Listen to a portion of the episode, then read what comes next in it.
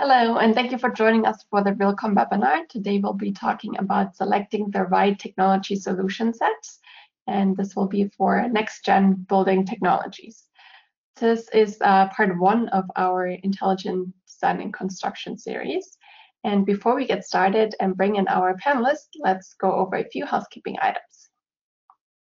You can use the Q&A section to submit your questions or comments for the panelists, and we'll try to get to all the questions at the end of the session. The session today will actually only be an hour, um, but we'll have plenty of time at the end to address your questions. For the best webinar experience, we recommend that you log out of any other internet applications that are currently running. And if you do run into any technical issues, you can contact me at spamperad at. We are recording the session and we'll be making the recording available within the next few days. And you can also download a copy of the presentation materials from the handout section. I'd like to thank our sponsor, Turntide, for joining us today, and we'll learn more about this company um, throughout the session. And with that, I'd like to introduce you to today's moderator, Charlie Buscarino. Um, Charlie is a recognized leader in the design and implementation of integrated smart building systems. He founded the Clariant Group in uh, 2002, and under his leadership, the Clariant Group has developed innovative solutions for more than 100 clients and 55 million square feet of properties, including many very well-known signature projects. Uh, with that, Charlie, I'll turn it over to you. Thank you so much for moderating. Hey, everybody. Thanks. Uh, it's a great opportunity to be here. I'm happy to, to contribute.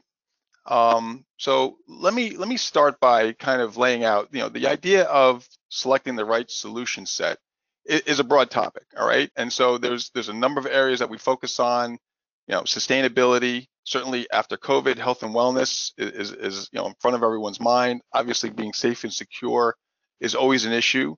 I think you know customer and employee experiences have certainly elevated this idea of real estate being, you know, almost more of a service. I think we saw that before, but now trying to get people back to the office, getting them back to work, uh, reducing friction, making it desirable for them to be there is certainly an item that you know, we're focusing on now.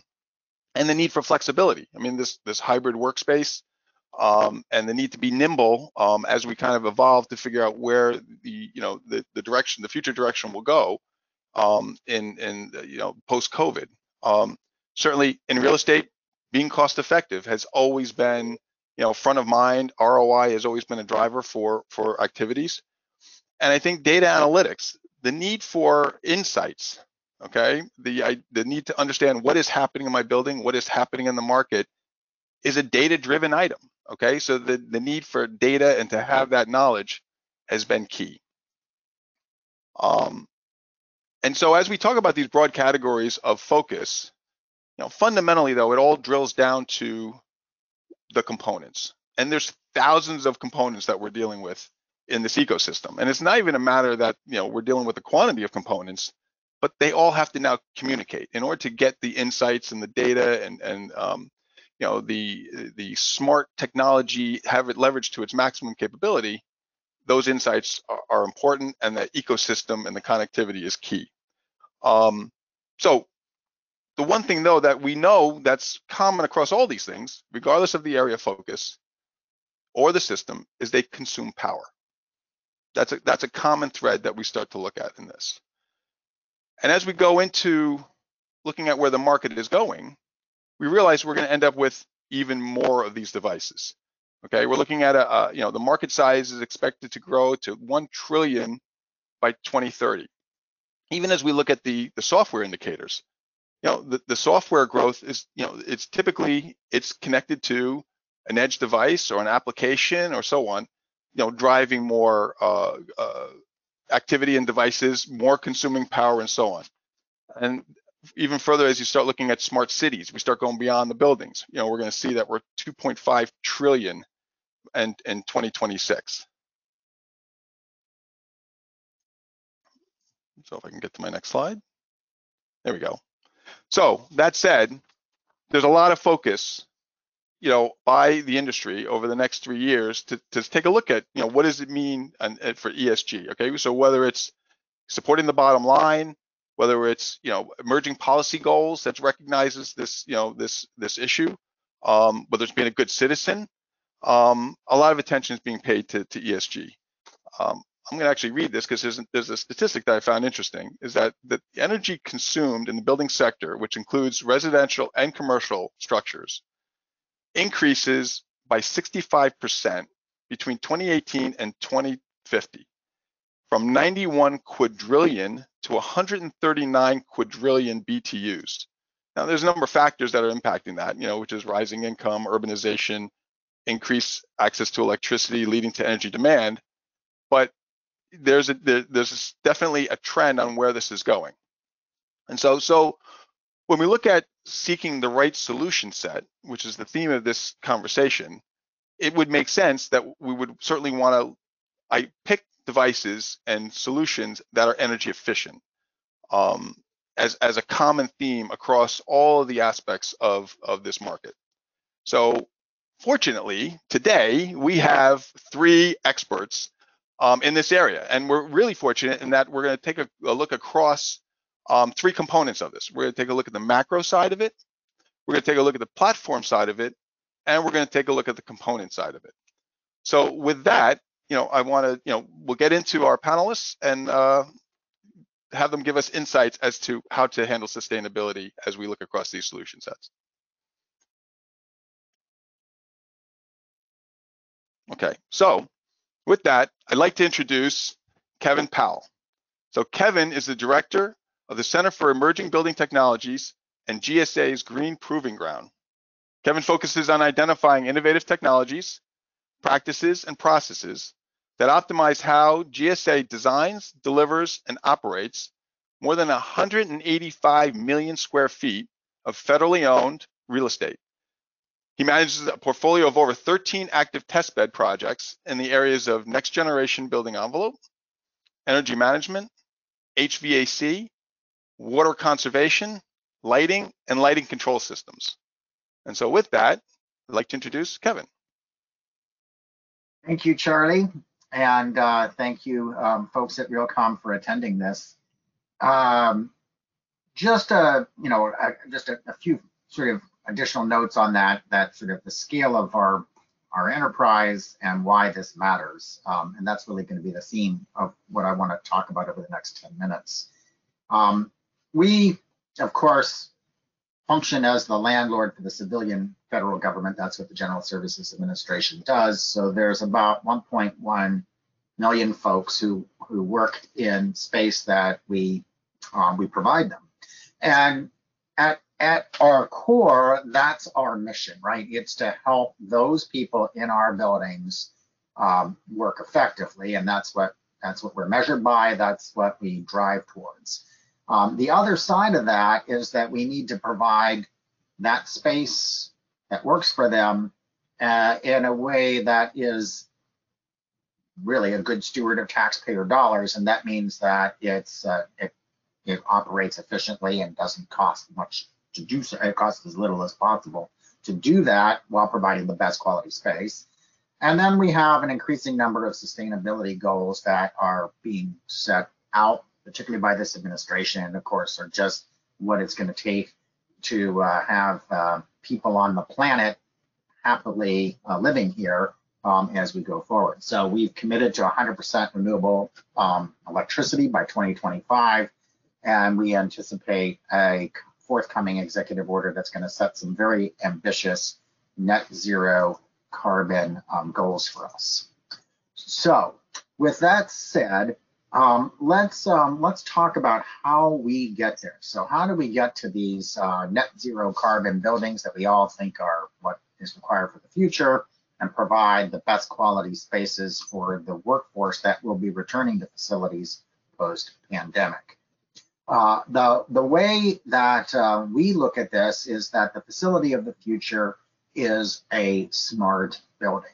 And by a smart building, what we mean is that all of these many, many endpoints, and that's what Charlie just showed in that previous diagram, they're operating as a connected system rather than as individually optimized widgets.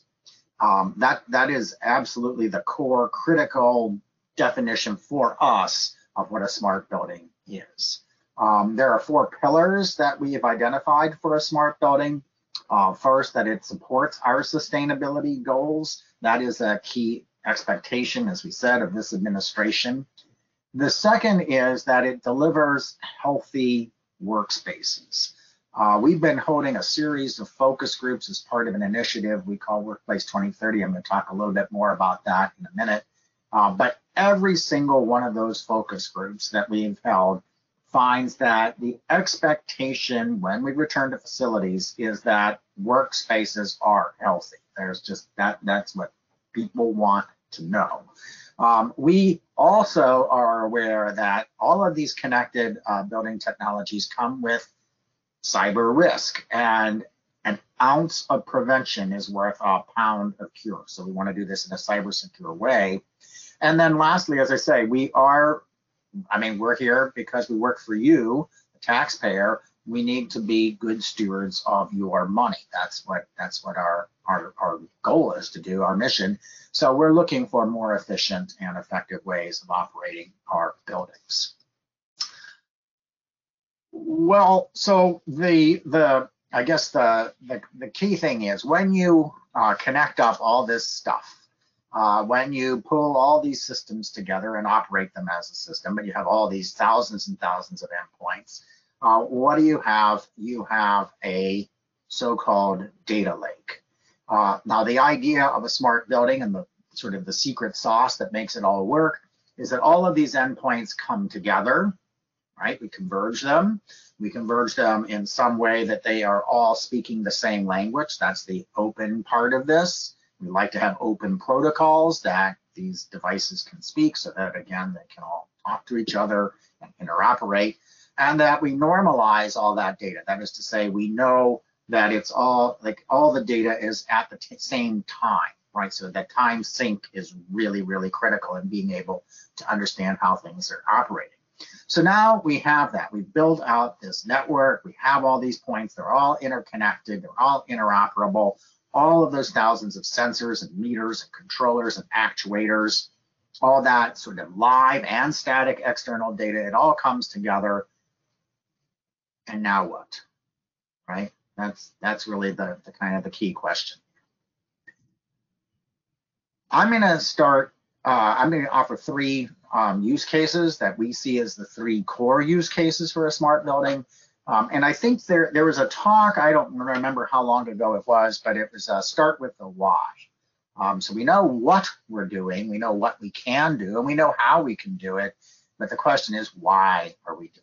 That's that's what we really want to um, get get. That, that's what we want to get to.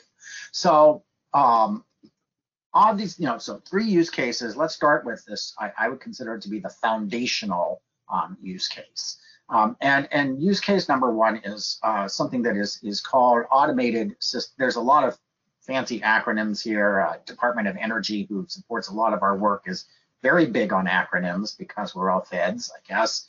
Um, but uh, the first one is is what um, DOE calls automated system optimization, or that's how they that's the typology of what this is.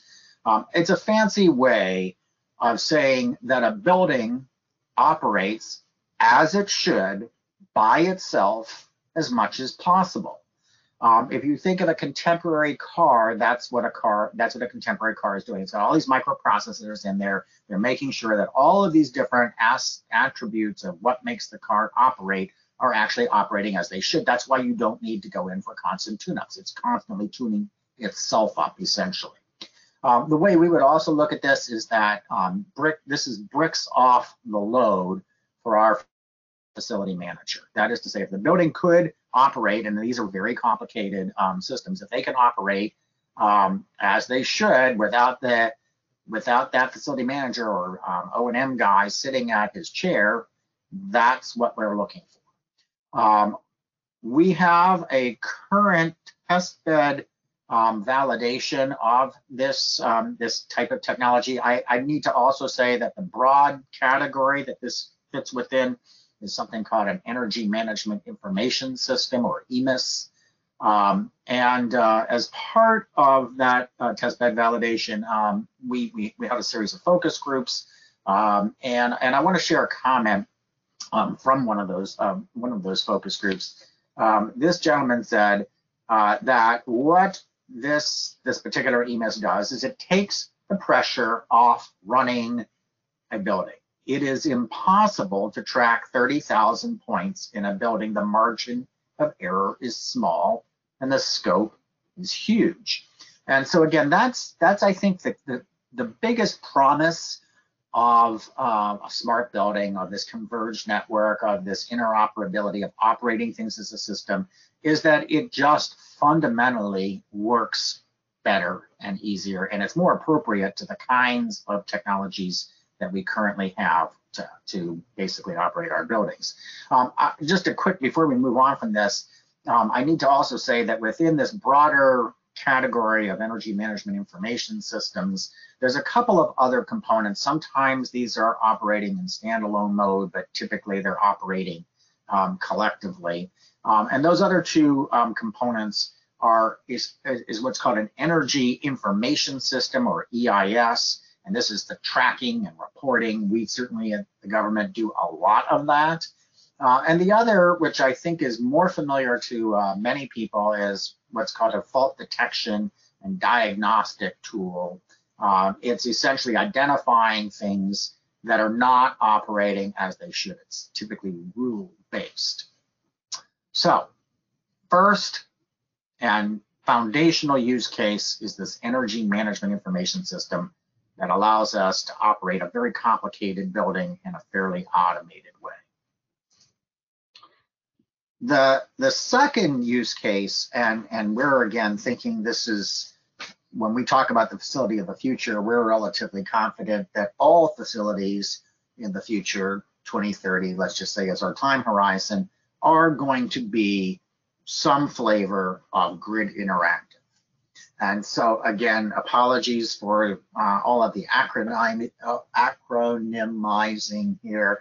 Uh, but again, we work with Department of Energy. They um, like to have these sort of typology bins that they can put things in. And so this typology bin is called a Grid Interactive Efficient Building or GEB. I think you'll be hearing more about GEBs in the coming years. Um, the, the, the key to a GEB and the reason why we think it's so foundational is that the facility of the future is going to be a net zero carbon building. That's just the way it's got to be if we're going to have a healthy planet for humans. Um, it's going to be served by a net zero carbon grid. And to make that net zero carbon building, net zero carbon grid work, we need to be able to dynamically manage energy consumption within a building. So it's not just about reducing the overall amount, that's the efficiency component, but it's also that time of use of energy and the amount of use at any given moment. And if you think about it, what an energy management information system is allowing you to do when you have all these connected pieces is it can take it can also work with that utility, take that grid signal, and then manage the building to make sure that the amount of energy the grid has on it at any given moment is matched by the amount of consumption that all of these endpoints in particular buildings are wanting to consume. Not so essentially moving from an all you can eat uh, model to something that's a little bit more, uh, more, more subtle and so on. Uh, the good news is that all of the technologies that we need to make a grid interactive efficient building are here today. Uh, the meeting the moment challenge is that they're here today in the way that all of the components that made for the personal computer uh, were available in 1984 when the first Mac and the first PC uh, came out. Um, so again, it's early days, but all the pieces that we need are available. So that's exciting. And then the third, uh, the third use case and last one that I want to talk about here is really um, goes back to again, why are we, what are we doing here? Well, we're providing space for tenants. Um, there's, you know, we wouldn't have buildings if there weren't people in buildings. And what um, what I think everybody is aware of is, well, first of all, most white collar folks, and certainly almost all federal employees, the vast majority of federal employees have been working from home for the past 18 or more months. Uh, and the other thing everybody is pretty clear about is when we return to facilities, and we will return to facilities, uh, we're going to be returning in a way that is not the way it was in uh, March of 2020. Um, so a lot of effort is going on, not just at the federal level, but at every pretty much every large organization and smaller organizations uh, of trying to think about what that facility of the future is going to look like, what we're doing, and what we we have a program that's called Workplace 2030. And the core idea of Workplace 2030 is to uh, do what's called backcasting. And backcasting is to say, where do we expect to be in eight years? And then how did we get there? So that's that's kind of the Workplace 2030 idea. And um, you know, as it says on the slide, what we're really talking about is uh, identifying what that new range of of, of services um, that are are going to be that's going to su support that that workplace uh, and our tenants, those 1.1 million people who are going to be working in the space. And there's, as we've gone through a, a fairly complicated process to, to sort of tease that out, as I say, there's been all sorts of surveys and focus groups and meetings and brainstormings and, and so on. Uh, we've come up uh, with, with essentially a, a, core of four solution sets, uh, four broad solution sets um, the first focusing on tenant services, that is to say an end-to-end -end workplace experience from the time you leave your house to the time you return to your um, house. Uh, maybe you're working at home and there's that's part of it too, but certainly while you're, when you're everything from the navigating to the office to where would you actually sit, to what sort of resources are you going to use, what days would you be coming in if you're a hybrid worker, all of those kinds of things um, are, are, what we're talking about. Uh, the, the, the, second solution set really is around this, well, it, it, draws on the fact that we're expecting very, very dynamic occupancy. Um, what a hybrid work environment or a remote first work environment, uh, depending on which, which um, organization you're talking to, is, is looking at is that people are, generally speaking, at least this going into it proposition, is that people are coming in somewhere between one and two days a week to the office, and they're coming in for a, you know a set of reasons that that make sense of why they would be coming in. But what that also tells you is that you you just the office could be like an accordion here. I mean, some days it might be really maxed out in terms of people in it. Some days there may be very few people in it. We're going to try and balance all of this. That's part of what that tenant services um, solution set is trying to do is figure out how do you balance that. But the other piece of this is that operating a building in this kind of very, very dynamic uh, um, uh, scenario is not how we used to do it, right? It's not a time clock looking thing. It's not a, you know, Monday to Friday looking thing where every day is the same as every other day. So we need to be able to have um, a way to manage the facility based on its use. Um, so that's what we mean by dyna dynamic O&M. Um, the third, the third big solution set is that, as we, as I said, uh, we're anticipating that people are really focused on uh, a healthy workspace.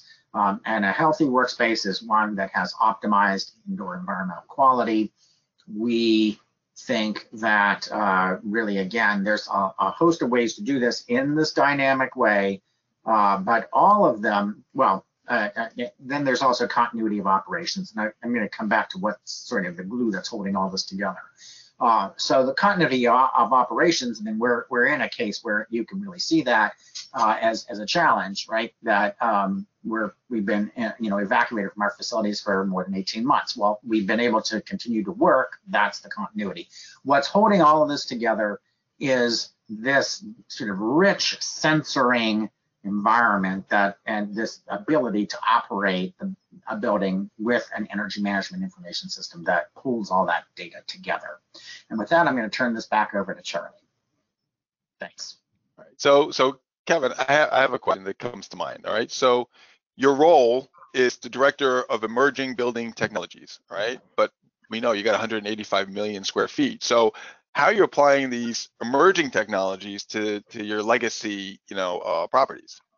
Yeah, no, that's a that's a great that's a great question there, Charlie. Um, so uh, yeah, so there's a there's a couple of things I want to say about that.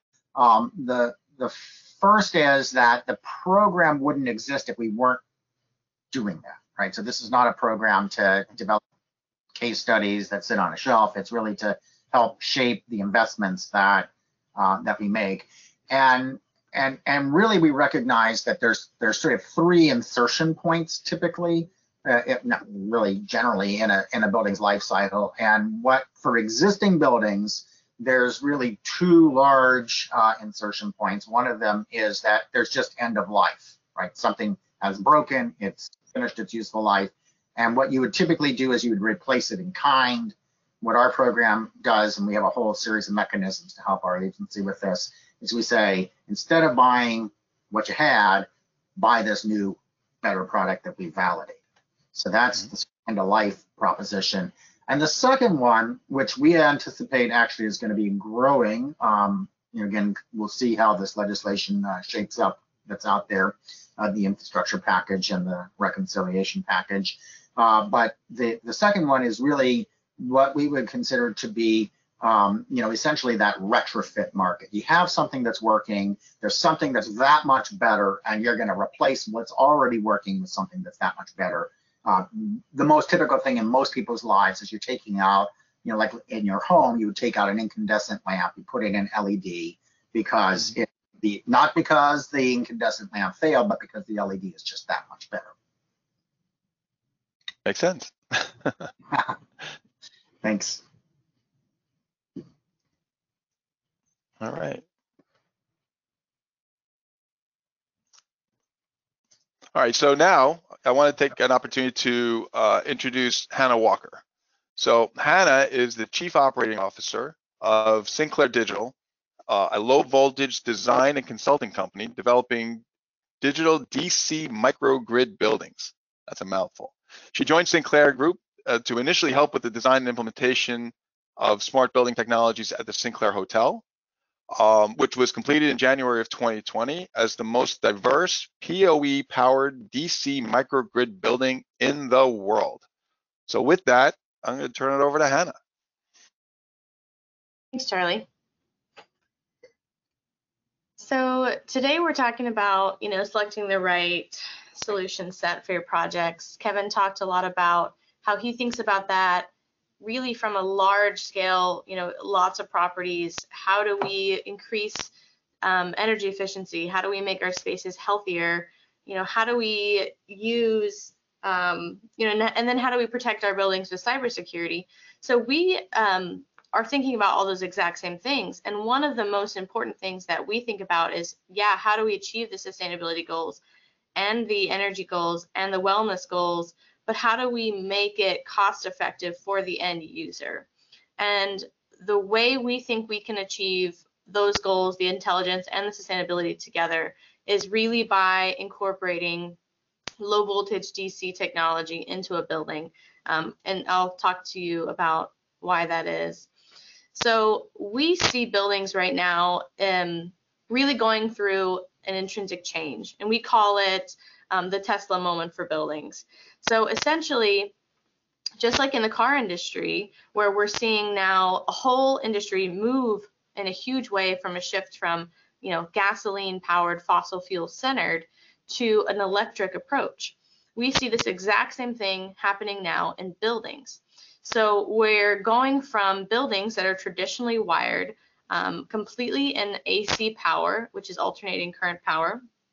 And now we're seeing, though, the endpoints in buildings um, from, you know, appliances, LED lighting, um, HVAC systems, ceiling fans, anything in a building that you might have is all shifting to internally DC components. We also see at the exact same time the advancements, and a lot of this comes from the um, car industry, the huge advancements in battery storage solutions. That's a DC solution. Um, huge advancements in renewable energies, solar or wind. That's all in DC. So we're having this convergence where all of the endpoints in buildings are moving towards DC, but we're still powering our buildings traditionally with standard AC power. So when you do that, you have an energy conversion loss at every single endpoint. That's why your laptops uh, have internally their DC, they've got that big power brick on the back. They get very hot when you plug them in because it's transferring AC power from your wall outlet to the low voltage DC that it takes to power your computer.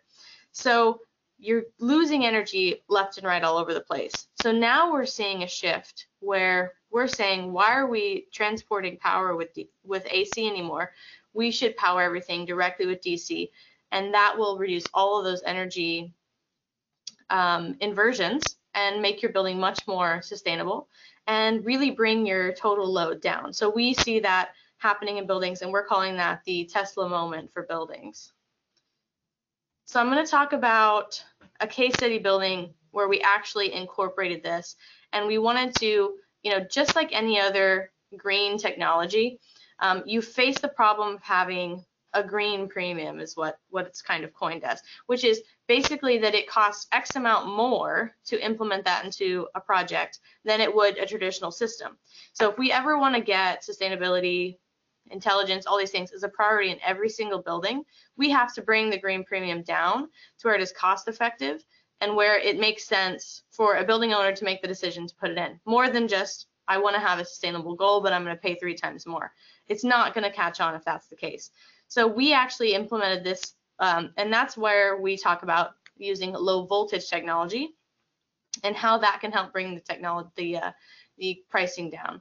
Um, so the case study I'm going to talk about today is called uh, the Sinclair Hotel. It was a historic renovation building, um, was built in 1929. It is now a fully functioning um, autograph Marriott property. So we had lots of challenges along the way. Some of the challenges we had was um, space. Um, you know, it was built in 20, 1929, so it didn't have HVAC, HVAC systems built in. So we had a pretty tight floor to ceiling space. Um, we had a lot of historic features we had to keep, so we couldn't just gut the whole floor and start over. We had to keep the existing corridors, some of the existing penetrations. Um, and it was also a Marriott property. So when you're thinking about implementing new technology into a brand standards, how do you make that work? So some of the DC backbone solutions we developed at this property were um, if you have a high-rise building, then you have to use a backup solution for emergency systems. So that UL rating is called UL 924, which means that all emergency systems will be kept up for two hours for people to safely exit a building. Um, if you're familiar with this code and these requirements, it usually takes the form of a diesel generator backup. So when we said, how do we, we don't want to bring fossil fuels into the building. We don't want to store fossil fuels on site, have to exhaust them into the atmosphere every month when you have to test them. It's a lot of maintenance, it's a lot of work, and they're not very reliable. And so we started re researching um, the battery industry and how can we bring this newer technology into buildings and use it for backup power. So there wasn't actually any solution available at the time. Um, it was there uh, with a rating of UL 924, I should say, at this scale. Um, there were some lead acid battery solutions available in the market, but they were extremely bulky. They'd be about twice the size of our existing generator room. But we started working with LG, who's a big partner of ours, to um, they actually are producers of about half the batteries um, that are made in the world. Panasonic is, is another one that's quite large. So they had really large batteries they were using in Korea to do peak load shaving off the grid to you know save energy, the demand charge on their peak loads um, on their cities. And so we were able to work with LG and work with UL to bring that battery solution to the United States and modify it to meet the UL 924 requirements. And so um, we actually, for the first time in North America, used a lithium ion solution um, that has a UL 924 rating to replace diesel generator from the building completely and back up all emergency systems with batteries, um, which is all low, which is all a DC solution. Another solution we we incorporated into this project was if you're familiar at all about why we went from AC to DC, why, why did we decide to go that way? Is because it's it can be very uh, dangerous to transport large power amounts of DC at a long distance. It's not very efficient, and because of the way that direct current works, there's not an opportunity. It's it's very unsafe to um, if you touch it or something like that. It's, it's very unsafe. Um, so there's a company that has figured out a solution to this. They are existing mainly in the distributed antenna system world. This company is called VoltServer. And essentially, if you think about with the 5G deployment, and what they've had to do is deploy all these antennas all over. So if you think about an NFL stadium, for example, you might have antennas wrapping the stadium. That would require um, almost miles of conduit to be piped to that system because you have to pipe the conduit because it's unsafe to touch electricity um, all the way to the endpoint. So what VoltServer figured out how to do is send pulse packets, which they call digital electricity. So they send pulses of packet of energy at 700 pulses a second. They can send up to two kilometers without any power loss. On a single pair of 18-2 wire, they can send um, up to 1,000 watts of power. So they solve the issue of how do we distribute DC power at a very long distance so it's safe to touch. It's class two, which means that um, it does not have to be handled by a licensed electrical contractor. So essentially what we did is we said, well, we're in a building, it's 17 stories.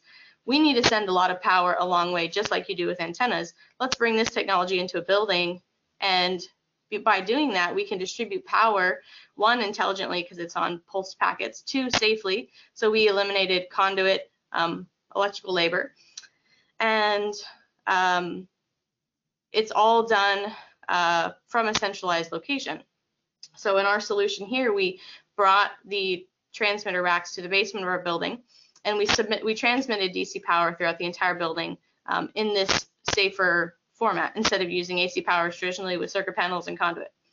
Um, on the endpoint of that, we then powered networking switches, which today's networking switches can power up to 90 watts of power um, on a single port. So if you think about 90 watts and how far that can get you inside a building, that can power almost any light fixture that you could think of, um, any TV, anything uh, HVAC system, it can really get you really far, but you still need power to that network switch. That's how we use the VoltServer to power it.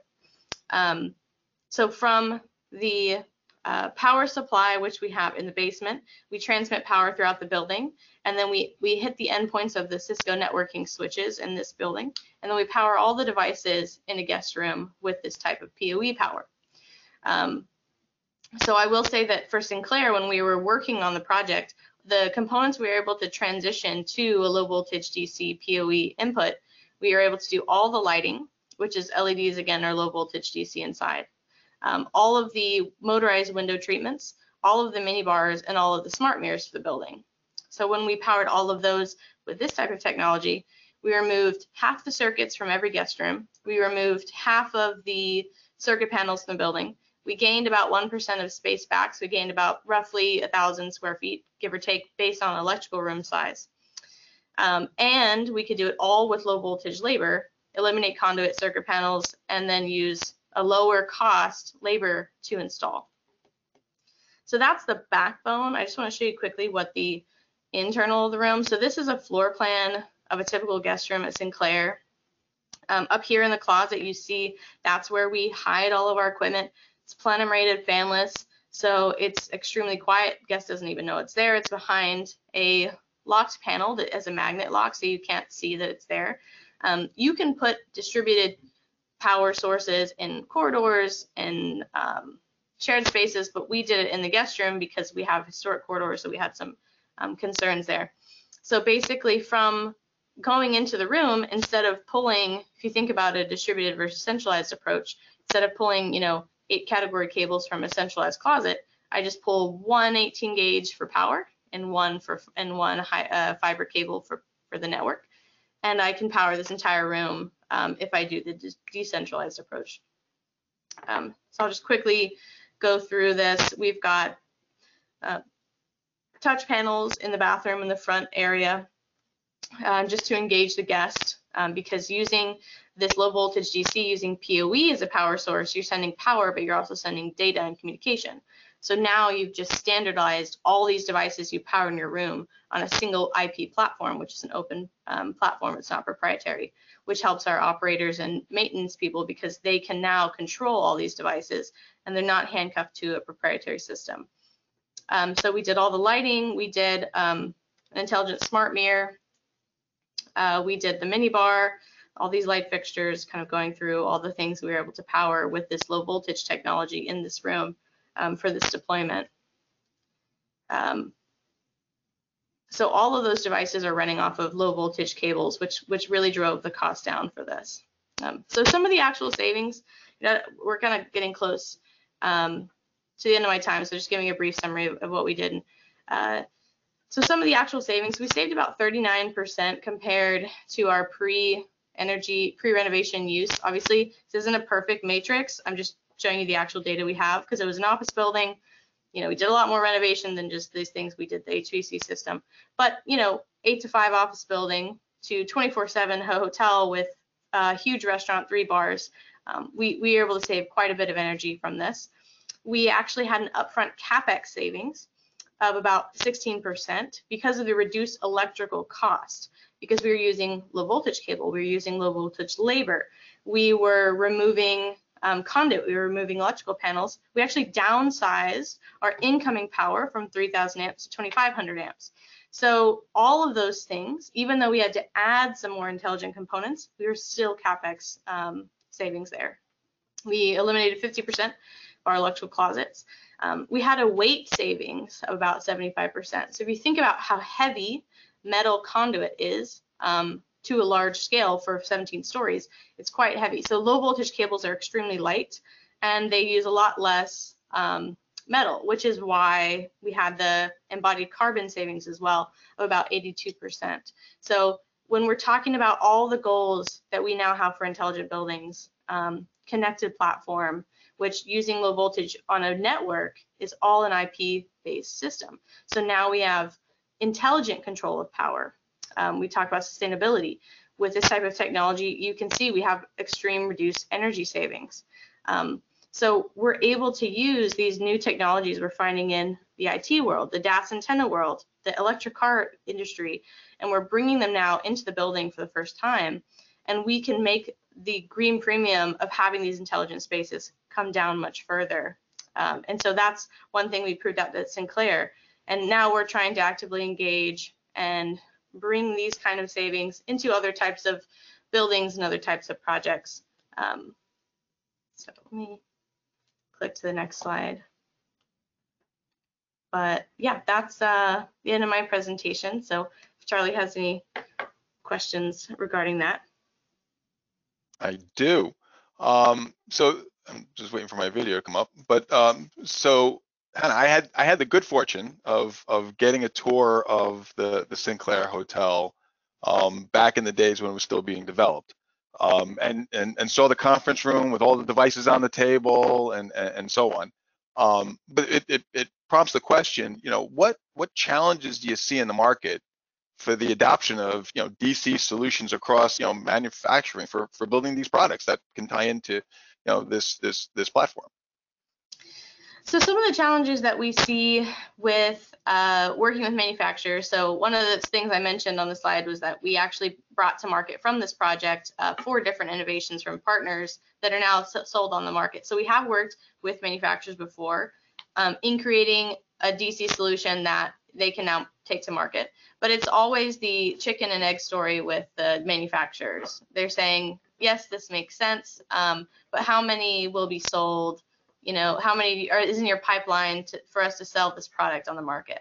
And so um, that's always the, the challenge with manufacturers. We, we did see some some really good benefits with some of our manufacturing partners. Like for example, our, our partner Somfy makes the motorized window treatments. They make motors of all types, shapes, and sizes for garage doors and all kinds of stuff.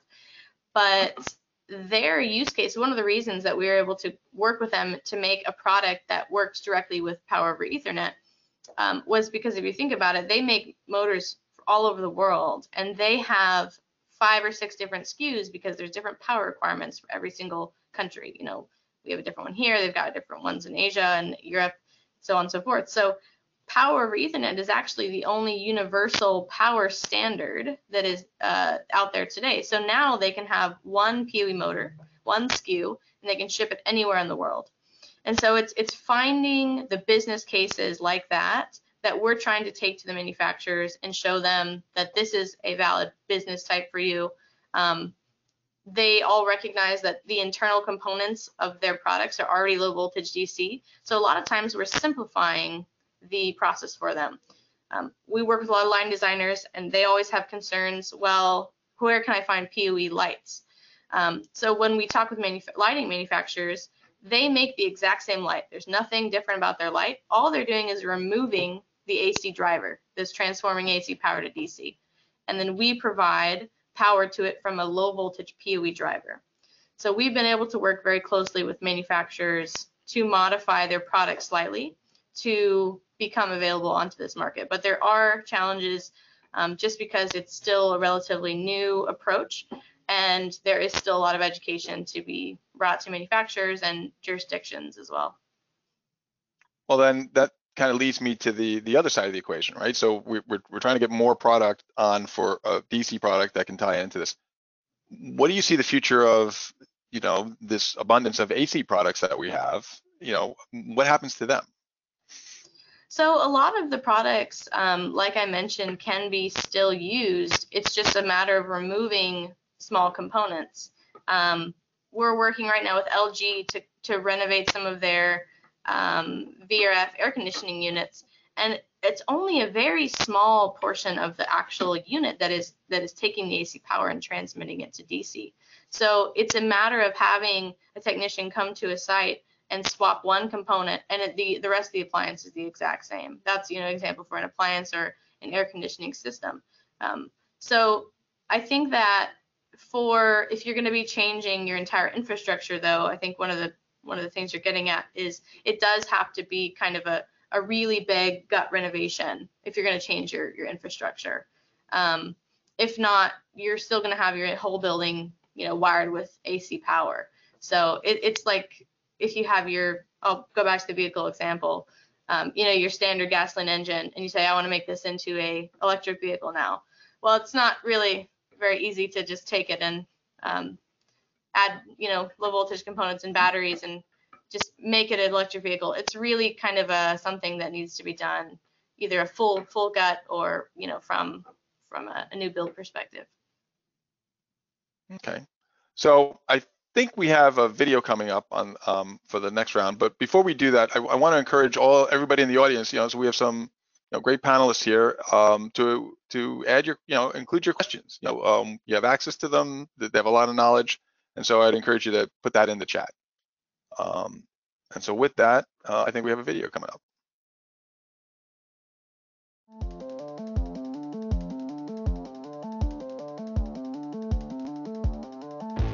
Half of the energy in the world goes into electric motors.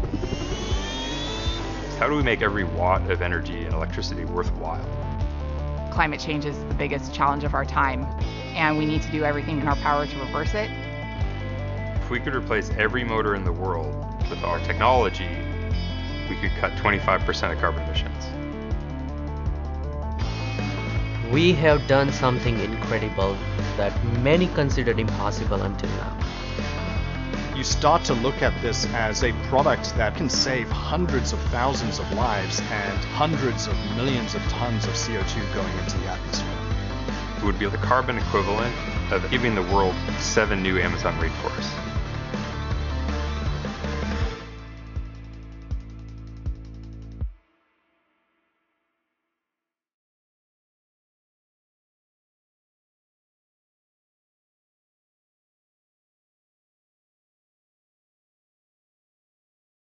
Okay, so um, our next our next panelist is uh, excuse me is Jessica Morris.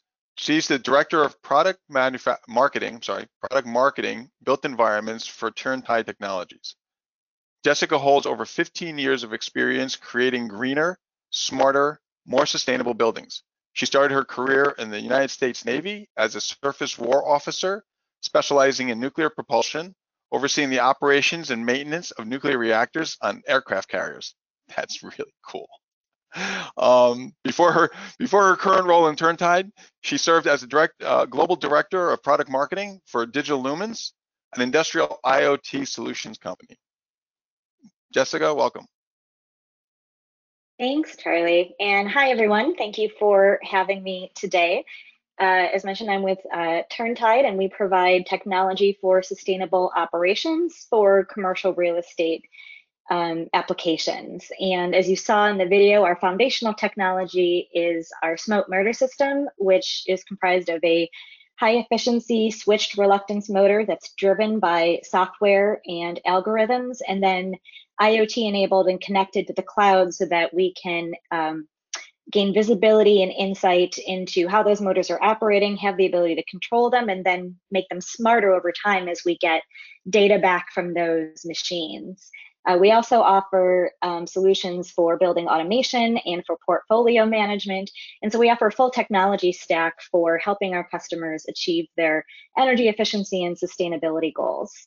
And so, what I want to talk about today as we think about selecting the right solution set for our properties is keeping in mind how important sustainability is as a piece of the transformation journey to digitization for your real estate portfolios.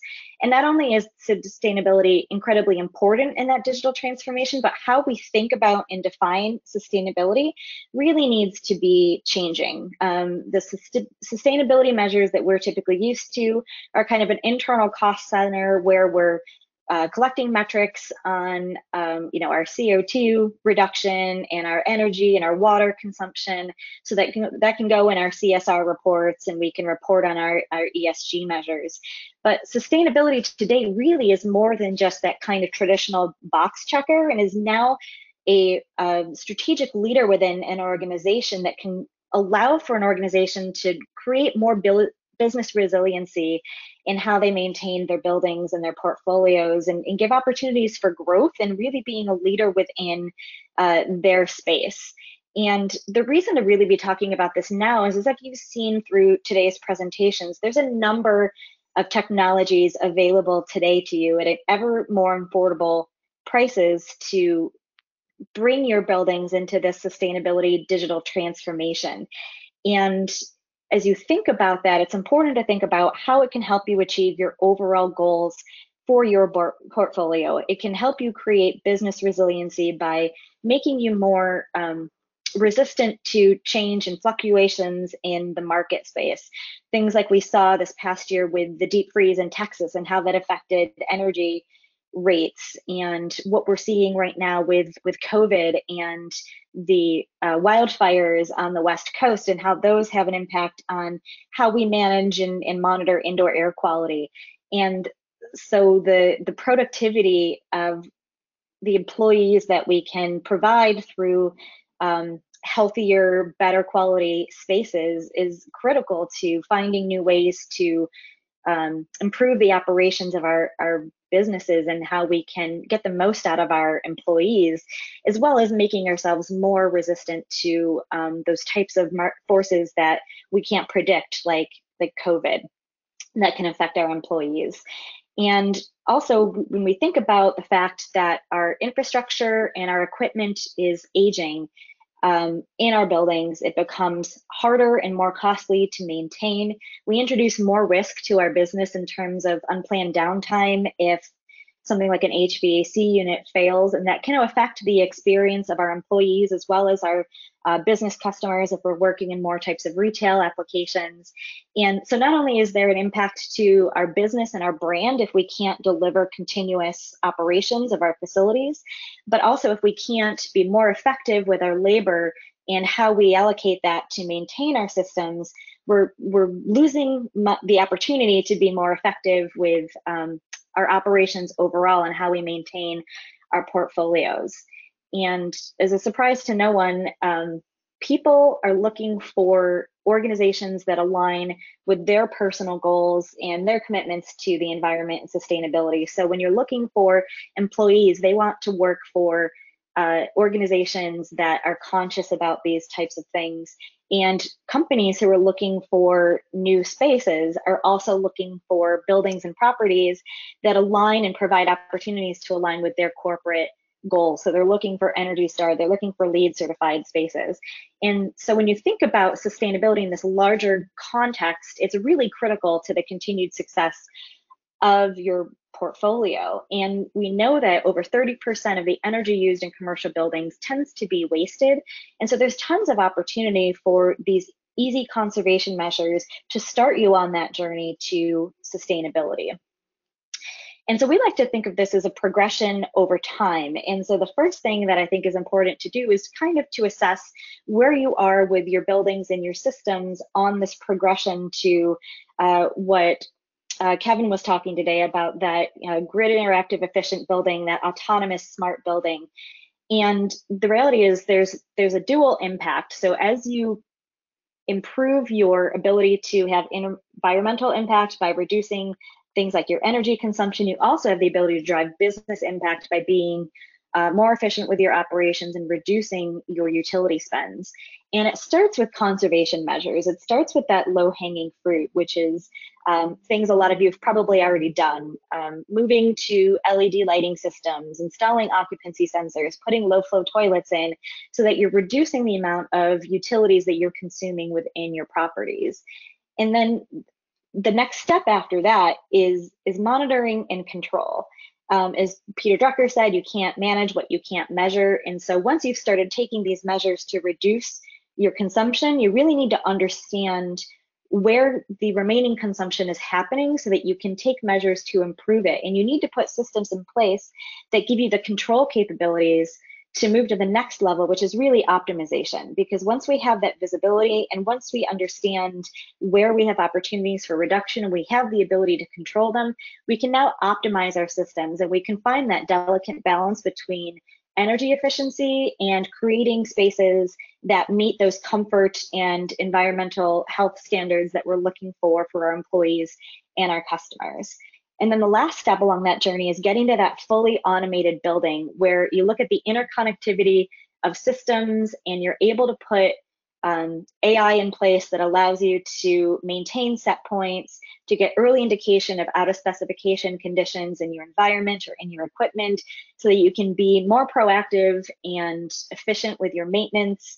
And you also can um, put your building on autopilot and trust that these systems are going to be able to interconnect to provide the optimally efficient experience. And I won't read all of these to you, but I, I want to drive home the fact about why sustainability is important as part of your uh, real estate strategy because the race to net zero is accelerating. And this is something that, um, particularly in Europe and the UK, where they have really set carbon reduction targets that they're looking to meet, and businesses are going to be in jeopardy if they don't meet those hurdles um, across the world, this is becoming um, more commonplace. It's becoming table stakes for being part of the commercial real estate space. And we're looking at two thirds of commercial real estate leaders who report that um, carbon reduction is now part of their sustainability strategy. And we expect by 2025, almost all of the, the leaders in the space are going to be having um, policies around these types of things in place. So if you're not thinking about these now, you're in danger of um, not being that brand leader that I talked about earlier and differentiating yourself from your competition in your space. And the important thing as well is when we're thinking about the right solution sets is to think about where we are today and where we want to go and how we need to get there. And connectivity is really key to this. And it's connectivity to the cloud um, for those data lakes that Kevin talked about that enable intelligence and allow us to create algorithms to get smarter over time, but it's connectivity of systems themselves within buildings. Uh, the traditional um, building control systems that are in place today are often standalone, though this is changing. More and more companies are offering cloud solutions, but today in a lot of buildings, you have these standalone solutions. You have a lighting controller, you have an HVAC system, and probably those are at a standalone station that's in a utility closet or in a facility manager's office. And the only way to get data or to make changes or understand what's going on with your building is physically being in that space. And then all that data is siloed within that one system itself. And so not only do you not get a holistic view of what's going on in your building, but you don't get a holistic view of what's going on in your entire portfolio. And so when you're thinking about the solutions you want to put in place, I think that open connectivity capability is key, is moving away from proprietary point solutions and moving to systems that enable that system of systems within a building where you can see the interplay of your lighting, of your HVAC, of your chiller plants, of your shading, and your daylighting strategies into one holistic solution that manages um, indoor air quality and the employee and customer experience and allows you to really holistically understand everything that's happening within your portfolio and be able to do that remotely and in a centralized fashion. And last but not least, I want to talk about the importance of business income outcomes and how you think about um, the solutions you want to put in place and the goals that you ultimately want to achieve. I think a lot when we talk about sustainability, we're really talking about that first step in that digital transformation journey that that can serve portion where we're looking at um, pay, projects with simple paybacks, with short ROIs that help us capture that cost savings through energy consumption reduction, um, but there's there's more to be um, gained if we think holistically about what we want to do for our business. Uh, reducing carbon emissions goes hand in hand with reducing operating costs through um, utility reduction, but there's also cost savings in terms of being able to operate your portfolio more effectively, being able to understand when you actually need to deploy a service technician, making sure you have the right part on hand when that person goes out to a site, um, and there's a real opportunity cost of not maintaining your equipment and not having visibility to avoid unplanned downtime and disruptive failures. Um, you know, if you cannot create a, an environment for your your customers, you may have to shut down a facility. Um, places like warehousing and distribution, if a conveyor belt goes down, uh, that can cost a company hundreds of thousand dollars an hour in not being able to transmit product. So there's a real cost to not being able to have visibility into how your facility is operating and what's going on with your equipment. And there's a lot of uh, important information that can be gathered when you have the ability to see your entire portfolio and all of its systems in one centralized way. And again, we've talked about that ability to strengthen and protect your brand. And there's value to all of these different types of business outcomes. And I think it's important to think holistically about what you want to achieve and the systems that you select and how they help you meet all of these different types of operational outcomes.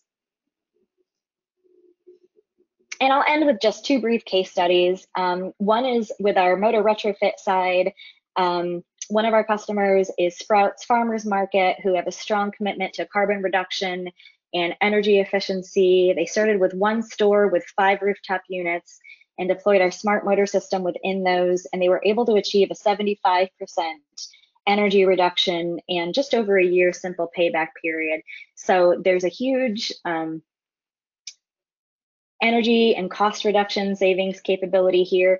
They're now able to um, have better insight into how their equipment is running, and they're now looking at deploying this across their portfolio uh, so that they can um, continue that commitment to carbon reduction within their facilities.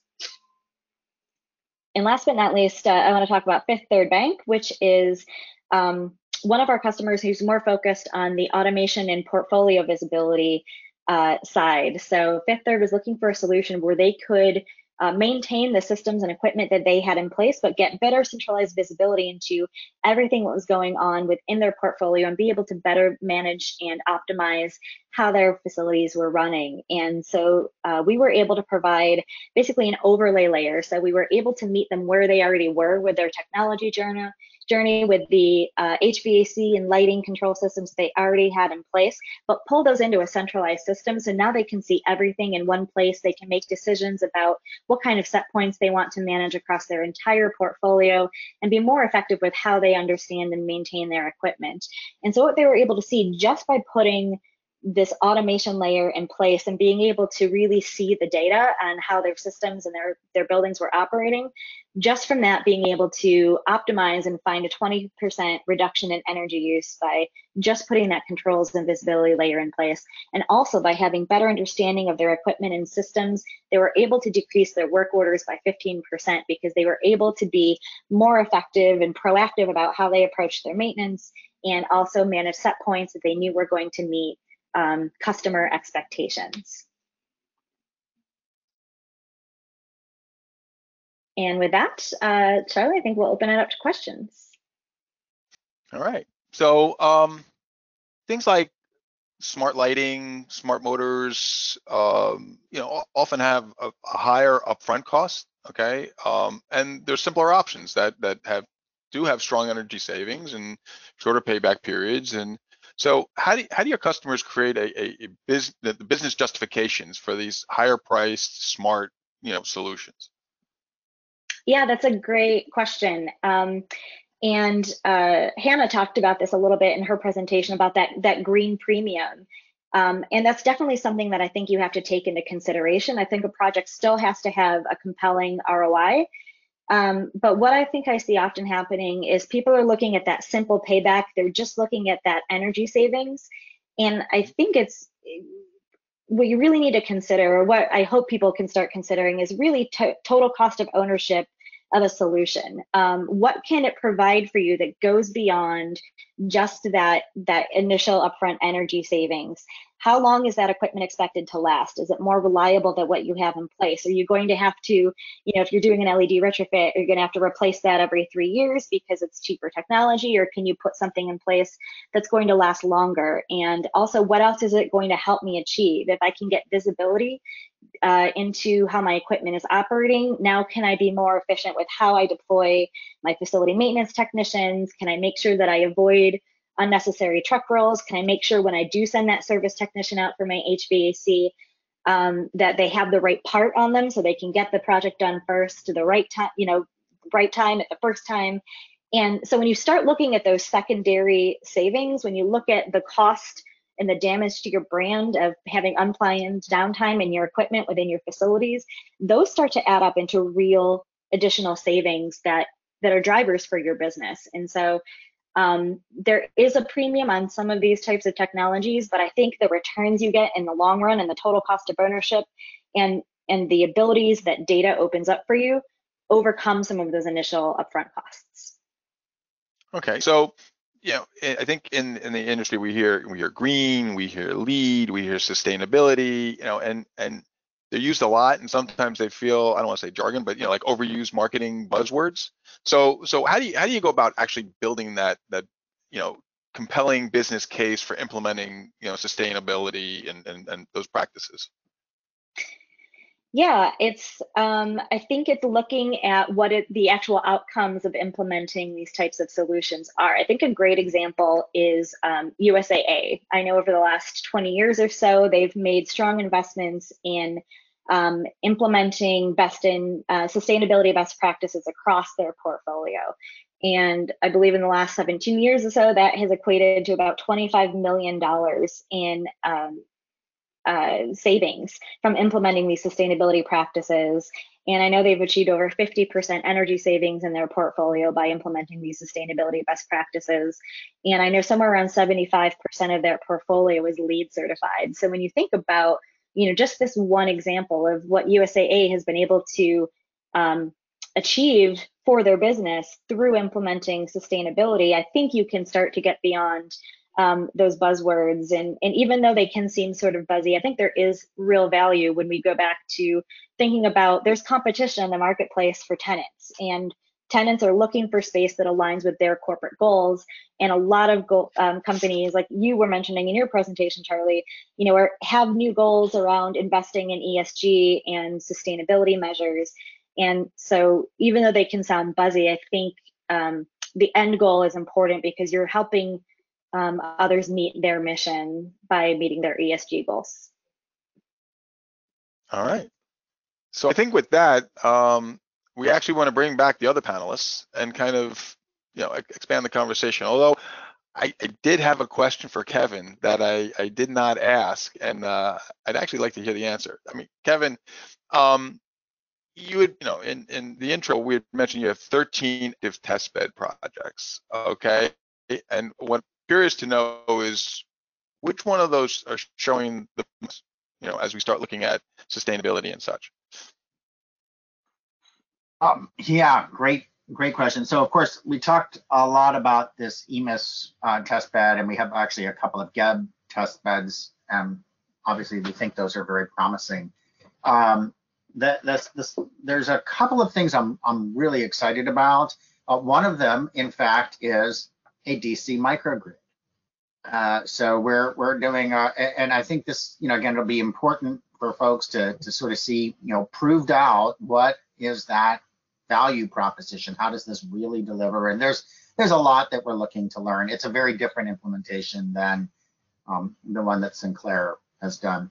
So that one is pretty exciting, um, and, and I'd say that's probably the most complicated um, uh, project we have going on. At, at the sort of other end of um, of the the scale, there's um, there's a really interesting high performance window that um, has that that a company called Alpen has developed, and it's a you know it's just one of these great stories where uh, they're it, well basically this is a quad pane window that has the same weight and profile of a double pane window, which has just never been achieved before. It's got uh, R8 performance, which is um, you know a the highest performing double pane window has about R3, so it's a it's an enormous leapfrog in terms of its um, its energy performance. We again, when you talk about reducing the energy load of a building, there's nothing like the facade to do that because so much energy is lost out through windows.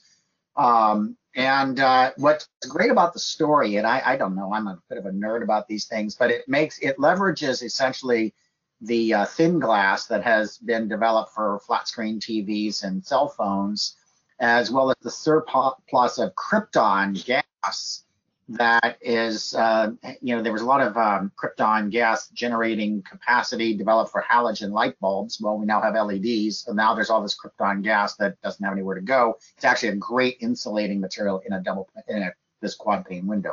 So it, uh, you know, again, just reuses the investment in technology that from other sectors um, and uh, pulls it together in this this remarkable window. Um, so I'd say, you know, that's a widget, you know, set and forget. You don't have to think about it the other end of the extreme, uh, you've got this DC microgrid, a total rethink on how we actually um, construct buildings. So, so now I got a question for the, the larger panel. Um, at, at a recent, I think it was actually, I think it was a, it was a RealComm conference, one of the maybe one of the CIO forums. You know, a very large real estate developer during COVID went to shut down and try to shed as much load as they could. You know, there was minimal occupancy. How do I shut down the elevators? How do I, you know, reduce my energy footprint, reduce my costs, et cetera? Only to find out they had very little input or impact on the power that they were trying to conserve. And that the majority of the power was actually sitting in with the tenants. So as we're looking at sustainability, and, and a lot of this conversation goes to the the you know the landlord okay and the, and the building owner. How how do we you know move this and to address that you know energy consumption that is you know is sitting inside the tenant? I'd be, I'd be interested in everyone's thoughts.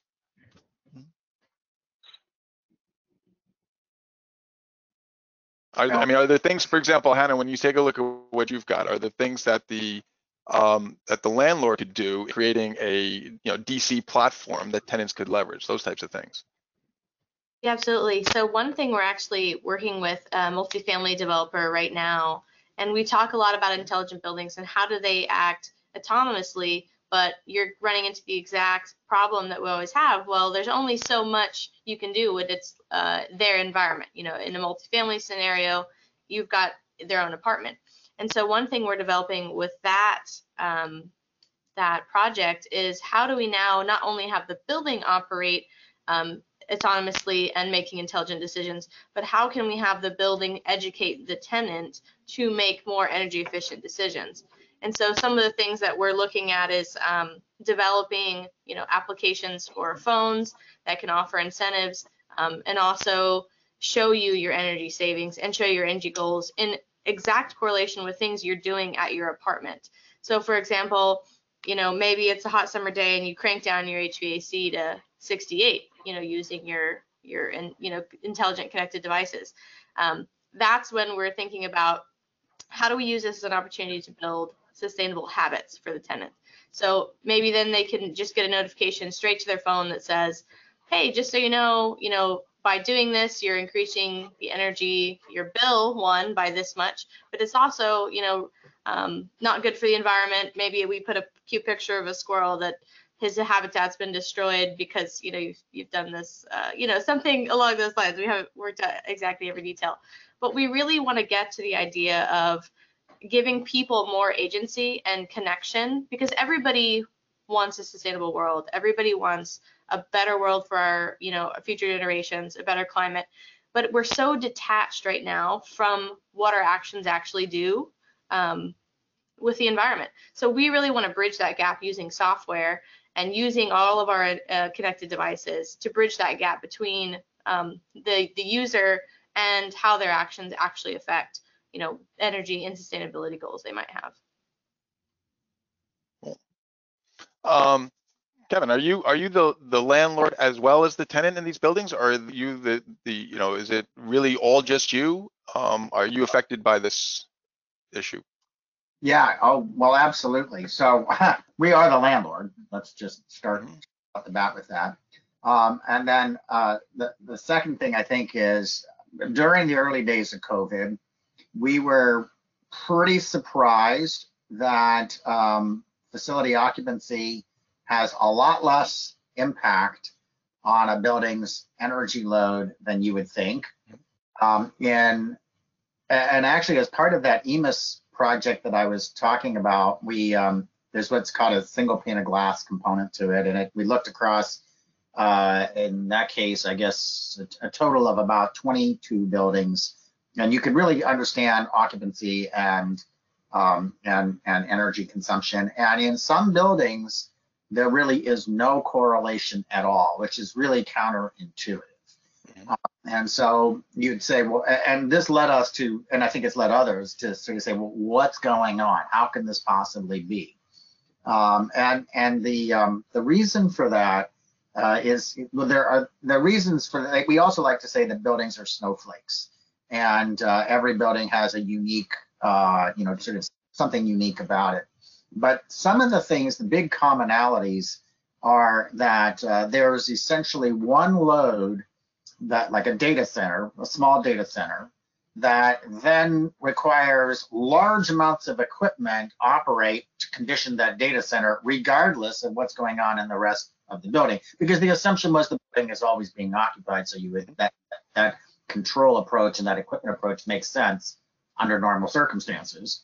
Um, the the second thing is that even if we had very few people in um, a building, we had this protocol of operating the HVAC at least two hours uh, before and after for you know air changes and CDC protocol, which actually increased energy consumption. We've disabled demand control ventilation in all buildings uh, per CDC recommendations, increasing uh, energy consumption. And then lastly, and this one was sort of surprising to me, is that there's a, a fair amount of special finishes, particularly wood finishes, that really require um, kind of tight humidity control. And you can't really let the building drift as much as as you would think. Um, so those those are sort of like big operate. Those are big buckets. Like, well, what do you do with that? Not a lot. But then in terms of what this panel is discussing, there's other attributes where, like, if there's only a couple of people and um, occupying a space where formerly there were hundreds, but your lighting control says you got to turn on the, you know, the floor basically, you're going to turn on the lights for the floor. Uh, and there's a, a, it is surprisingly challenging to uh, the, the control that, that that granular control that I'm sort of promoting and we're all promoting. Uh, actually, everybody on this panel is talking about uh, that we see as the facility of the future. That certainly isn't the facility of the past. Uh, so uh, you know, we just there's just stuff you just can't, you just literally can't turn off. Um, so anyway, that's so the moral of the story. The bottom line is we need a lot better control overall, a lot more equipment. Well, that you know, Jessica, it, you know, it makes me think that you know your solutions deliver intelligence, which deliver insights and so on. Um, you know, in this scenario that we're talking about now, you know, are there insights that could be made available to the tenant that would cause them to behave that be shared by the landlord, help the tenant behave differently, to you know manage these this you know, I, I don't want to say excessive load, but you know, necessarily unwarranted load. Um,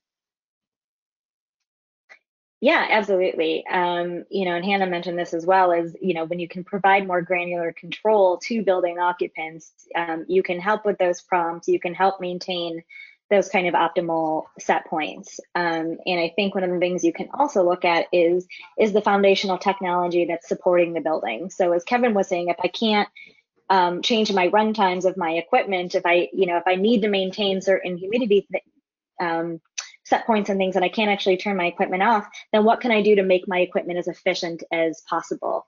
Um, and at Turntide, our actually our main go-to-market um, right now is is HVAC retrofits for our smart motors. So if you can, you know, slash the um, energy consumption of your HVAC system by two thirds or more, then by default, you know, even if your tenants are um, maybe not using the space as optimally as you would desire, you're still finding ways of reducing the overall building consumption. So that kind of leads me to, you know, the, the next thing I, you know, we see, you know, everything we're talking about today makes sense, and certainly a long-term view. Um, but and and in some cases, we're actually asking people to stretch their imagination, you know, with you know DC power distribution and so on. In, in your perspective, what are the barriers to entry? Okay, what are the the items that you know when we start to pursue these conversations, we need to focus on, uh, whether it's the people that we need to engage, um, you know, how do we inform them? How do we handle the trades? I mean, I'm, I'm curious to see for each of you, where's that challenge that needs to be overcome in order to drive adoption? And so maybe Hannah, you've you've gone down this road before, I think, in, in Sinclair. I know between filing and, and other things. You know, what are what are your thoughts on um, how to overcome this? So the first barrier to entry is always what is the cost going to be, and they don't always want to know what is your cost going to be, but they want to know if it was designed one way before you design anything. They want to know um, if it was designed one way, what's the cost? But if it's designed traditionally, what's the other cost? And can you tell me before you do any design or before we get any pricing that yours is going to be cheaper? So mm-hmm. that's the first barrier that we encounter. And, um, you know, it can be a hard barrier for us because one, the market is changing rapidly with cost of things, mm-hmm. um, mm-hmm. as well as labor for, is very different for many markets and many, many markets across the United States. So it can be hard to know exactly what your labor costs are going to be from state to state, from city to city. Um, so that's always the biggest barrier that we come from um, right at the beginning is is because it, it all, almost always comes down to cost. And so that's why we're really trying to tackle how do we get over that hump using different types of solutions and technologies. Um, another barrier that we see is also that because this is a newer technology or a newer approach to powering buildings, um, there, a typical electrical engineer, mechanical engineer, architect might not have experience working with these systems previously. So if I'm an owner and I go to my architect and say, hey, heard about the system, sounds great, sounds like I can get great energy efficiency, then they say, well, I've never heard of it, so I'm no, I don't recommend it. Or there's limited research online, so I don't recommend it. Um, it's like if you're thinking about buying a Tesla and you go to your mechanic and you ask him, should I buy a Tesla? And he's going to say, no. you, should, you shouldn't buy it. Um, yeah, it's it's very similar. So it, it's a it's a matter of getting the education out there, making people feel more comfortable, proving that it's viable, that it's been around a lot longer than people realize, just in different types of industries, um, and then also proving out the cost um, evaluation. So those are the two barriers that we see. So, so, Jessica, you know, being at, you know, with the, with the product that you provide, you know, um, in the in the hierarchy of building construction. How do you how do you elevate to the owner? Because this is really generally i guess an owner interested solution.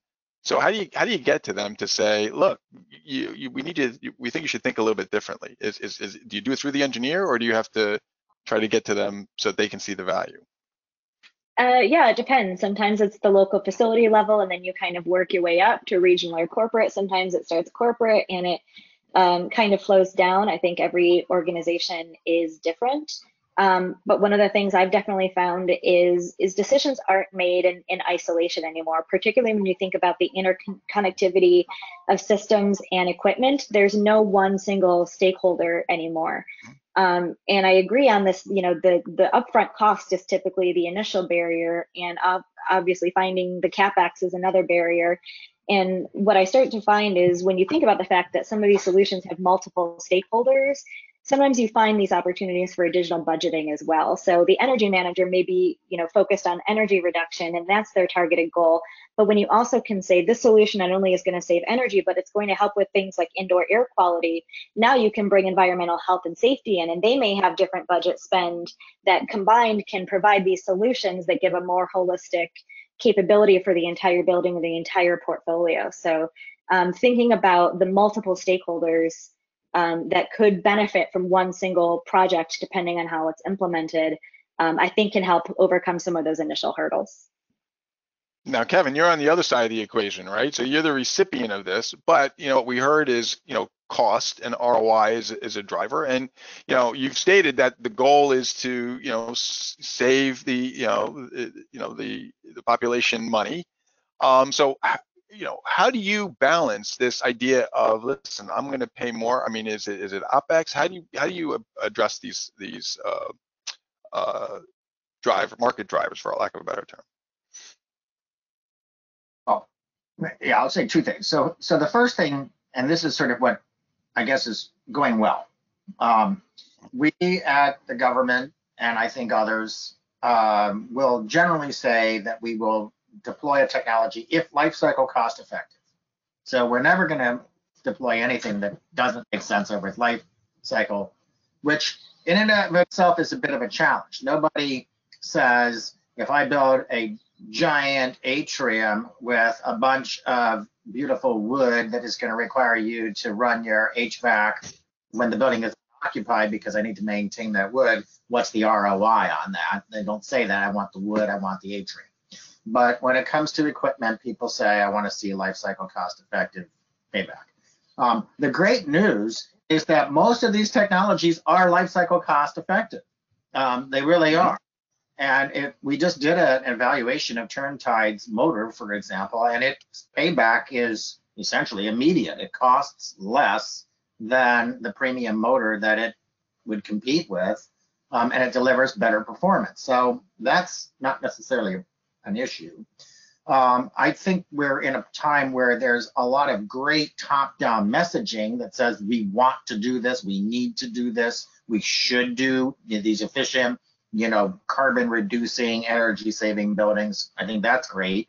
Um, there's a lot of third part for the federal government in particular. There's a lot of third party financing, but there's third party financing for private sector as well. Those companies have already picked all the low hanging fruit, so to speak um, and so they're they're actually excited about some of these innovative technologies because it's an opportunity space for them. Um, and then I think the other thing that's good is that we have a you know a fair amount of ways of specifying. We understand what we want to specify. We we know you know essentially what the requirements are. That's that that's the stuff that's good. Um, the part that I think is is challenging is that there are so many opportunities for things to um, sort of not occur at the right place in a really complicated and relatively long running process. So you start out, say, I'd like to have a, a, this new high performance switch reluctance motor. Um, I would like to do a DC microgrid. And that's sort of this, you say that, and then somehow the design goes down this process and it doesn't include your recommendation and now it's really too late to insert it back or alternatively you saw it and i mean i have done this so many times you put in all this effort you reviewed the design you said you didn't include it please put that back in there they put it back in there you go way down the line when you don't review it anymore and it's been value engineered out and mm-hmm. get it back in and that's that's sort of on the design side. Then on on O and M contracts, which is how a lot of stuff gets replaced, uh, especially at end of life. Uh, that's not huge capital equipment. Uh, O and M contracts, generally speaking, have like for like built into them.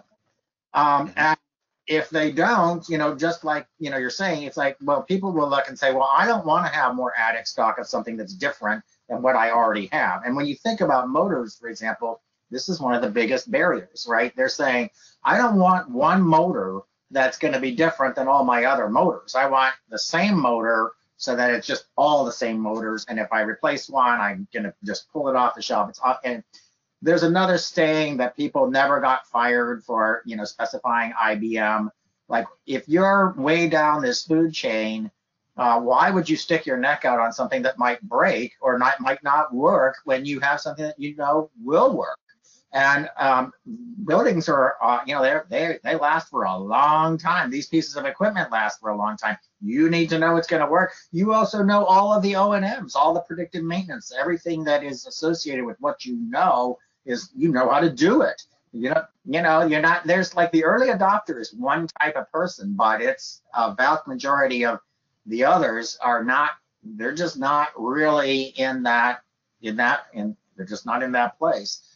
Um, so yeah, it it and then there's just unintended, you know, there's just some things that tend to bite people uh, and they get really nervous, right? We had a great deal of success deploying um, what are called magnetic levitation chillers. It was a you know really next generation um, is a next generation technology. Delivers amazing performance. It's really cool. Everybody loves them uh, we've started finding, again, in the Department of Unintended Consequences, there's a couple of things. First of all, they're really sensitive to bad power quality. Who would have known? Um, and there's been a lot of challenges with power quality lately. This actually causes unbelievable, the chiller then shuts down, very expensive part is broken, uh, and it's you, you, you're you're in a world of pain. Uh, secondly, one of those four manufacturers of chillers that we that have these magnetic levitation compressors um, is actually been sold and it's no longer a Canadian company, it's a Chinese company. And that Chinese company it actually has some components that they're as the replacement components that we as the government can't use, can't certify. We're not allowed to use them for you know, a variety of, of, of, of actually genuine cyber concerns about what the Chinese are doing. So now you've invested in a 30 year piece of equipment that's been sold to somebody else and you can't service it. What do you do? That's an expensive uh, proposition. You can see how some people might think, uh, well, that's not a good thing.